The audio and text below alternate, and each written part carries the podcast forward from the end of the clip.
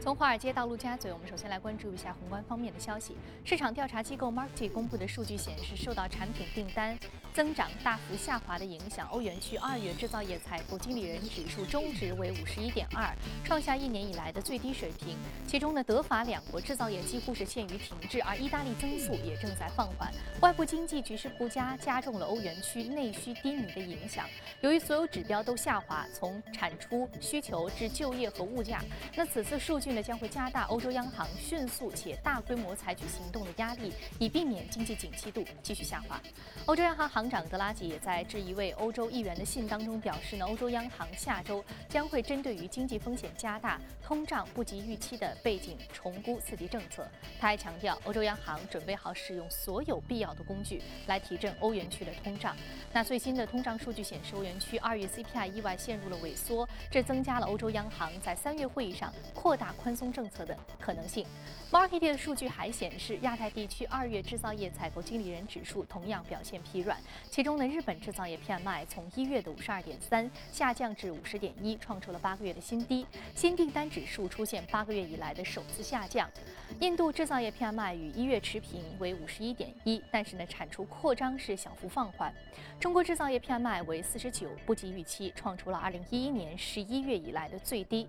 Market 首席经济学家威廉姆森表示，全球制造业面临下滑趋势，预计今年全球 GDP 年化增速将低于百分之二。同时呢，美国经济面临不确定性，如果出现问题，将给所有其他地区带来麻烦。借钱要收利息这件事儿呢，就发生在日本。日本政府周二以负百分之零点零二四的平均收益率发行了二点。二万亿日元的十年期国债，这是日本十年期国债拍卖历史上首次出现负利率。那意味着购买者借钱给政府的时候还要支付利息，这可能会使得安倍晋三政府面临更多的政治压力。那有调查显示，在日本央行一月底宣布实施负利率之后，有百分之五十的选民对于日本政府的经济政策表示不满。根据俄罗斯政府网站一号消息，为了应对复杂的经济形势以及保证俄罗斯稳定的发展，俄罗斯出台2016年反危机计划。消息说，俄罗斯政府工作重点将是调整原有的经济结构，调整着眼于保障商业环境、支持中小企业、进口替代、非能源产品出口等等。那反危机计划有一百二十项措施，包括支持居民就业和社会保障等多个方面，涉及金额约是八千八百亿卢布，约合是一百一十八点八三亿。美元。自二零一四年年中以来呢，油价已经暴跌百分之七十，严重影响了主要产油国的财政，迫使他们进行计划之外的贷款和发债。那标普报告称，其授予主权信用评级的十三个中东和北非国家，二零一五年借款约是一千四百三十亿美元，是此前预期的两倍以上。预计二零一六年借贷规模将会达到一千三百四十亿美元。而且根据路透社的消息，欧佩克内部消息啊，即使是油价仍然维持在极低的水平，其在六月召开开。的会议之上，决定减产的可能性也非常的低。好，刚刚我们浏览完了宏观方面的消息，接下来我们来关注一下美股三大指数隔夜的一个收盘表现。我们看到美股三大指数隔夜呢是全线上涨，那么道琼斯工业平均指数上涨百分之二点一一，纳斯达克综合指数上涨百分之二点八九，标普百指数的涨幅是百分之二点三九。好，接着我们再来关注到的是第一财经驻纽约记者葛维尔收盘之后给我们发回的报道。早上主持人。汽车销售数据、营建支出和 ISM 制造业数据利好，加上油价走高，在三月份的第一个交易日内提振美股。此前受挫严重的科技和金融板块在隔夜反弹明显，板块涨幅分别达到百分之二点五和百分之三。而根据芝加哥商品交易所的美联储观察工具显示，交易员预测二零一六年十二月前加息的可能性已上升至百分之六十五。另一方面，二零一六年美国总统大选在昨天迎来超级星期二，多州同时举行党内初选。根据 NBC 的最新民调显示，截止上周，特朗普和希拉里依旧在各自党内握有大幅领先的优势。调查中，百分之四十的共和党人支持特朗普创出新高。第二和第三名的卢比奥和克鲁斯的支持率分别为百分之二十一和百分之十八，总和也没能超过特朗普。而民主党方面，希拉里领先桑德斯十个百分点。在 NBC 的调查当中，桑德斯的支持率创下新高，达到百分之四十一。但希拉里的支持率从年初开始从未跌下百分之五十。自二月以来呢，一路维持超过两位数的领先优势。而对华尔街而言，特朗普和希拉里如果能够如预期的进一步巩固自己的领先优势，无疑有利于美股的走势。而且从历史数据来看，在超级星期二之后的一周内，美股大盘平均涨幅在百分之零点八八左右。主持人。非常感谢格尔给我们带来有关于市场观点的一个汇总。这里是正在直播的从华尔街到陆家嘴。那接下来呢，宏观方面消息，我们首先来关注一下目前全球的一个资产价格的现状。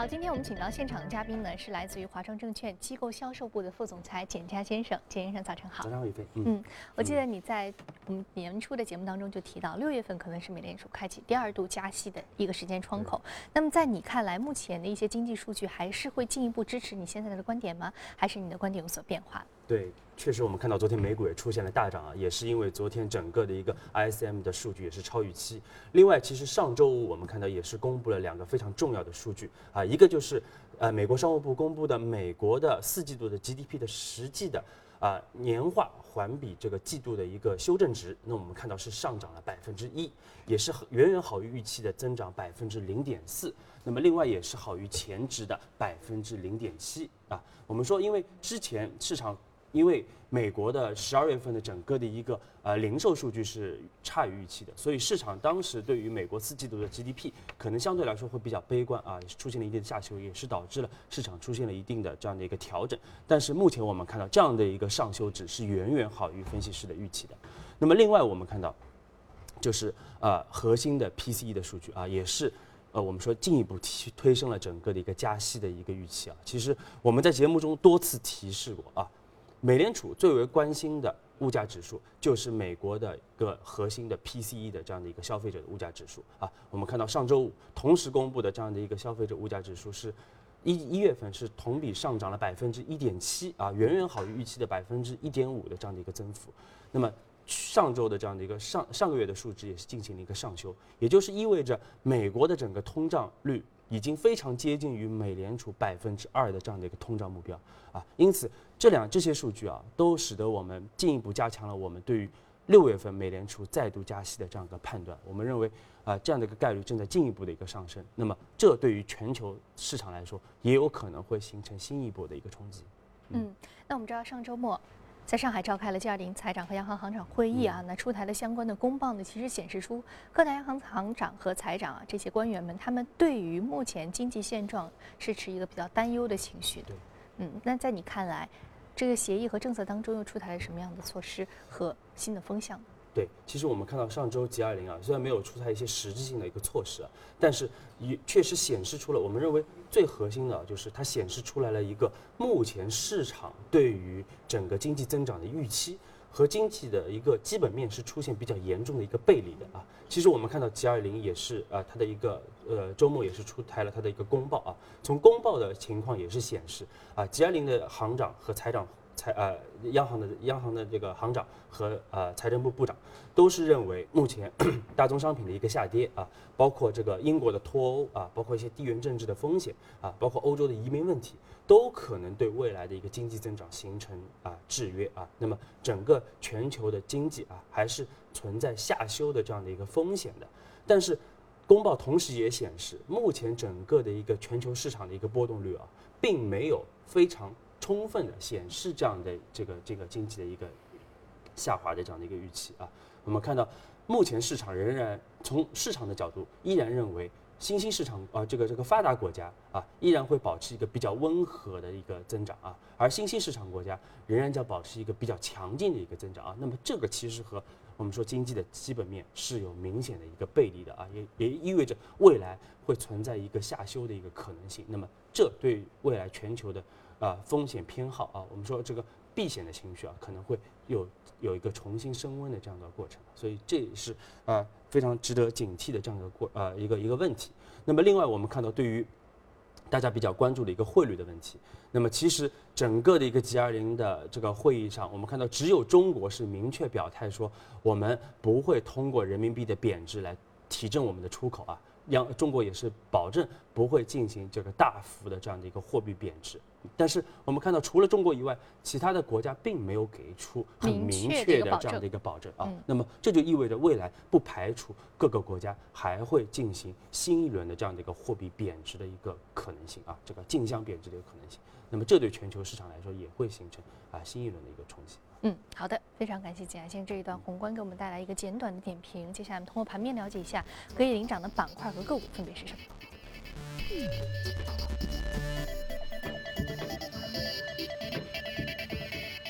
说是综合企业、金融、科学技术、服务业，还有健康护理是领涨的板块。另外，我们再来关注到的是个股方面，来自于教育培训服务、应用软件、生物技术和电影产业的相关个股是领涨的。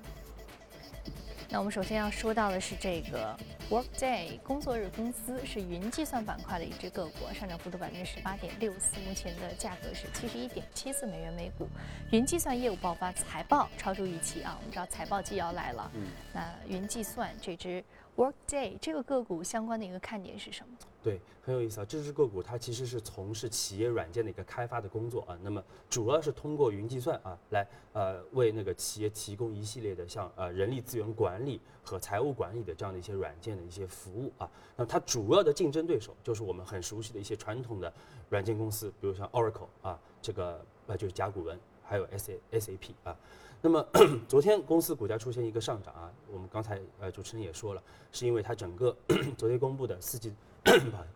不好意思啊，那个四季度的财报啊，是明显超出华尔街分析师的预期的啊，整个的一个美股的盈利只是微亏了一美分啊，好于预期的，呃，亏损五美分。那么另外我们看到它的收入增长非常强劲啊，增长了百分之四十三。那么其实像 我们刚才说到的另外两家竞争对手啊，Oracle，呃，包括 SAP。也是明确强调说啊，他们已经关注到了 Workday 给他们带来的这样的一个威胁，因为像 Oracle，它已经有四十家的这样的美国银行的客户已经被 Workday 给抢掉了，这样就是啊，我们看到这个这个这个竞争力是非常的强的啊。那么 Workday 其实最大的一个竞争的优势还是它的一个先发优势，那么就是说它在软件开发的初期，它就是基于云计算来进行一系列的开发的，那么。这样我们说也会降低企业的整体的一个运营成本、它的升级的成本和它的一个维护的成本啊。那么而呃另外两家公司，那么他们更多的可能需要通过收购啊来提升他们在整个云计算方面的这样的一个呃能力。因此我们看到，其实从这样的一个现象也可以看出，其实云计算的这样的一些服务商来取代传统的这样的服务商的这样的一个趋势是非常明显的。其实我们在之前节目中也是多次推荐过云计算的板块啊。那我们当时也是提出，其实云计算目前正处在一个发展的一个初期，而且会是整个目前整个 IT 产业的一个非常大的一个趋势啊。因此，我们说从这样的一个呃 Workday 的一个表现，也可以看出这样的一个趋势是进一步的在一个。推进的一个过程当中啊，也是建议投资者要中长期可以关注整个云计算板块的一个中长期的一个投资机会。嗯，云计算板块中长期一个投资机会。好，非常感谢钱先生，这也是呢对云计算板块给出的相关的一个判断和分析。好，这里是正在直播的从华尔街到陆家嘴，接下来进一段广告，广告回来继续接着聊。欢迎回来，这里是正在直播从华尔街到陆家嘴。接下来我们来浏览一下重要的宏观的公司方面的消息。纽约证券交易所的母公司洲际交易所集团周二表示，可能会对于伦敦证券交易所发起收购，从而与德意志交易所集团展开一场竞购大战。那受到这个消息的推动，伦敦交易所股价周二创下了历史新高。伦敦交易所与德国交易所上周表示，双方正在洽谈平等合并的可能性。那如果交易达成，将产生一家市值约是二百。八十三亿美元的交易所巨头，IBM 日前宣布计划收购私营网络安全公司弹力系统，以扩大其在事件响应市场的份额。那此次收购呢，正值网络行业进行整合，公司和私人网络公司的估值出现下滑。一些投资者认为，在发生一系列吸引眼球的黑客入侵政府和大型企业主机事件之后呢，事件响应市场受到了更大的关注，那导致这些公司的估值被抬高。英国巴克莱银行周二公布，二零一五年全年经调整之后的税前获利是五十四亿英镑，同比下滑百分之二。巴克莱还披露将精简英国及国际业务，以提升收益、降低成本的计划。那主要呢是退出长期经营的非洲业务。巴克莱今年还将继续大规模裁员，将冻结招聘，及减少员工数目是五千七百人。大宗商品交易与矿产公司佳能可这儿公告显示，受到大宗商品价格下跌以及公司削减的铜、镍、煤炭产量的影响，佳能可去年营收下滑百分之二十三，至一千七百亿美元，净亏损为四十九点六亿美元。剔除特殊项目，佳能可调整后的净利从上一年度的四十二点九亿美元降至十三点四亿美元，大幅下降百分之六十九。好，刚刚我们看完了全球公司动态之后呢，接下来我们再回到资本市场，和嘉宾一起来关注值得关注的板块和个股。分别是什么？通过盘面了解一下。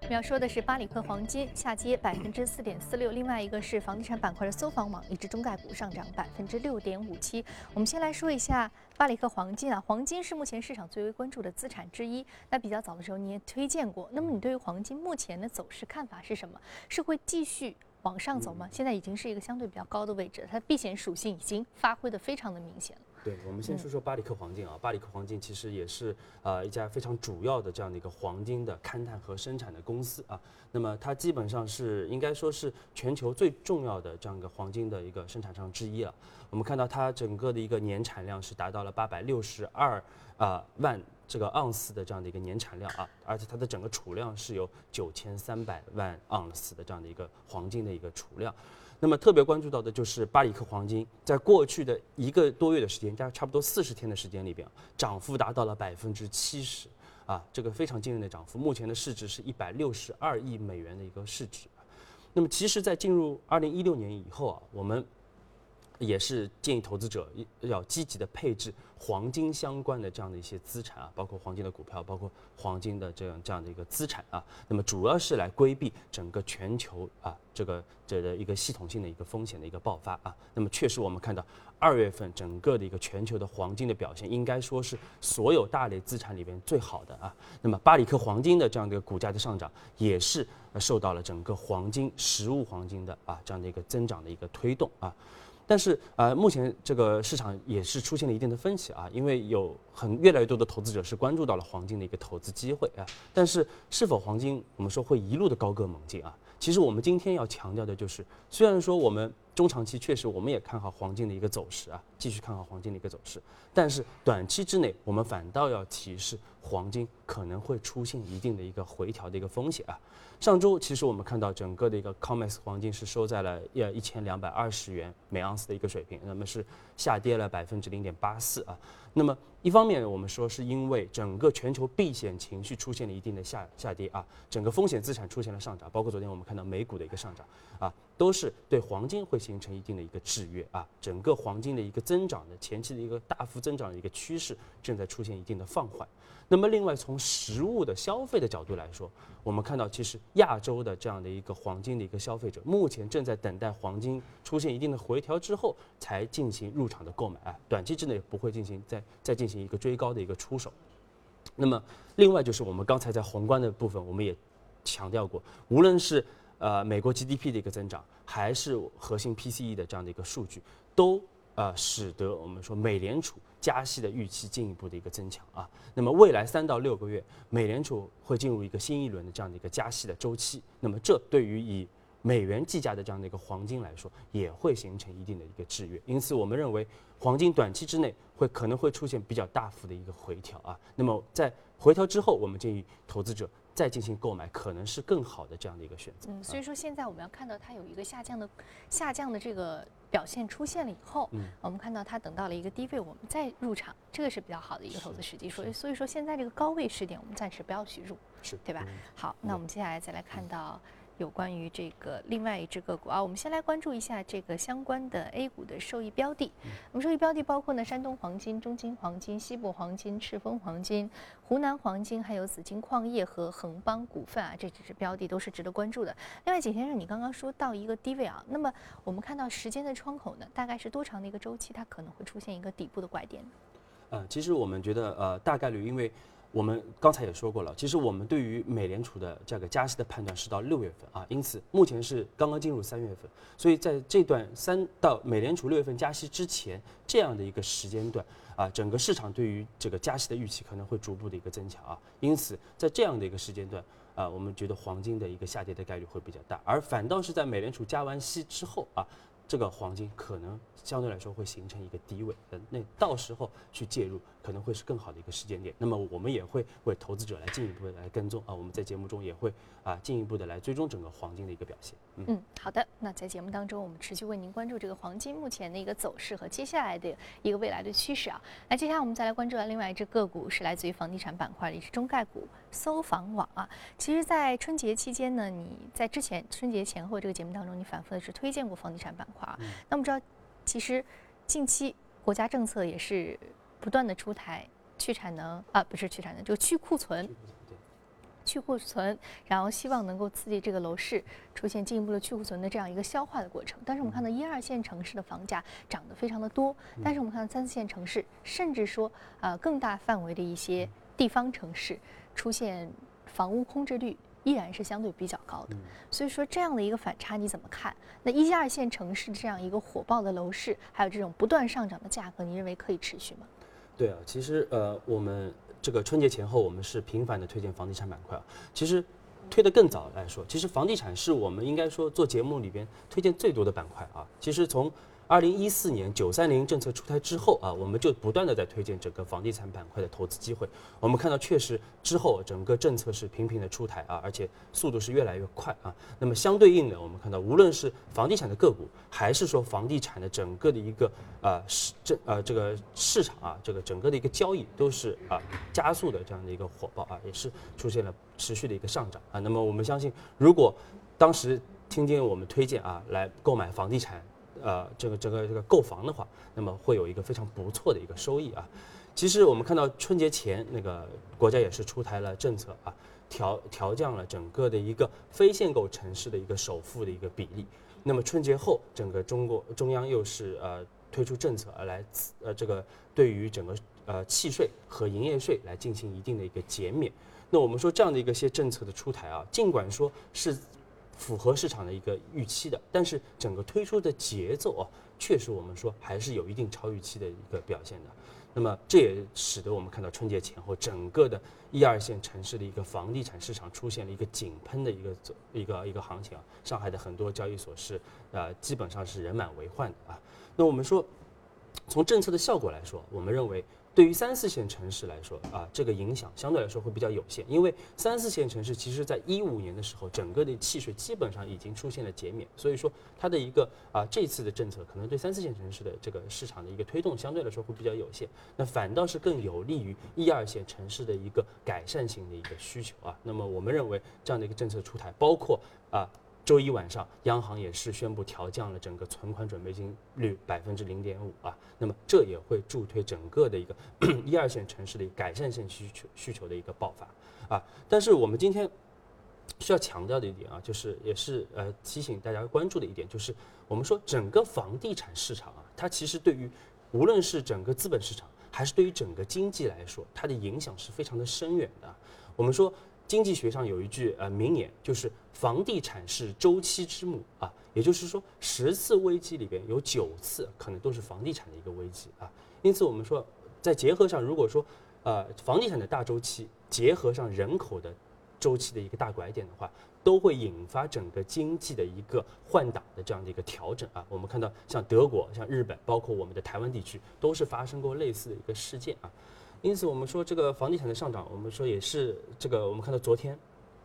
呃，人民日报和新华社几乎同时啊是发文，是为房地产整个一个虚火来进行一定的一个降温啊。认为目前虽然说，我们看到这个新华社认为，虽然说这个整个的一个需求的一个回暖是在是相对比较合理的，但是也要防止一定的一个虚火过旺啊，要防止一些非理性的一些炒作啊。那么另外。提示整个的一个一线城市和二线城市的这样的一个房地产的火爆，可能会产生一定的虹吸效应啊，也就是所什么所所谓的虹吸效应，就是有可能这个资金会更多的去流向了这样的一二线城市，那么更不利于三四线城市来进行一个去去库存的这样的一个啊一个措施的一个进展啊。那么另外，人民日报也强调说，其实不同的城市要有对房地产政策要有不同的这样的一个执行的一个力度啊，不能说一个政策所有城市都是统一来复制啊，因为要因地制宜啊。那么对于一线城市来说，这个非建非呃这个限购的取消，短期之内应该是看不到的啊。那么而更多的是要鼓励三四三三三四线城市来去库存啊。那么这会是。帮助当地来整个的一个房地产市场更好的、更持续、呃更稳定的这样的一个发展啊。因此，我们建议，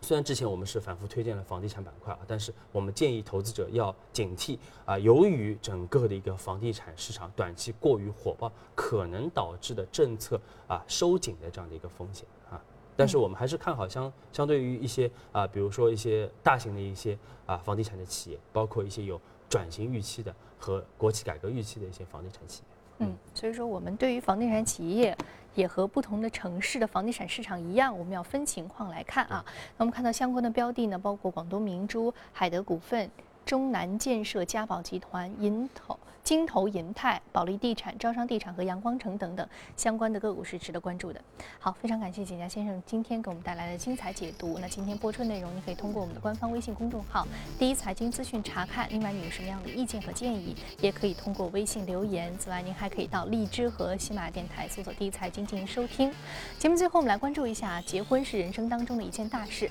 而婚博会呢，则是新人们为筹备婚礼提供各种服务和参考的博览会。那最近在伦。敦举行的婚博会上，除了一贯盛行的优雅、美丽、大气等关键词之外呢，新娘们还玩起了摇滚风，是怎么回事呢？一起来看一看。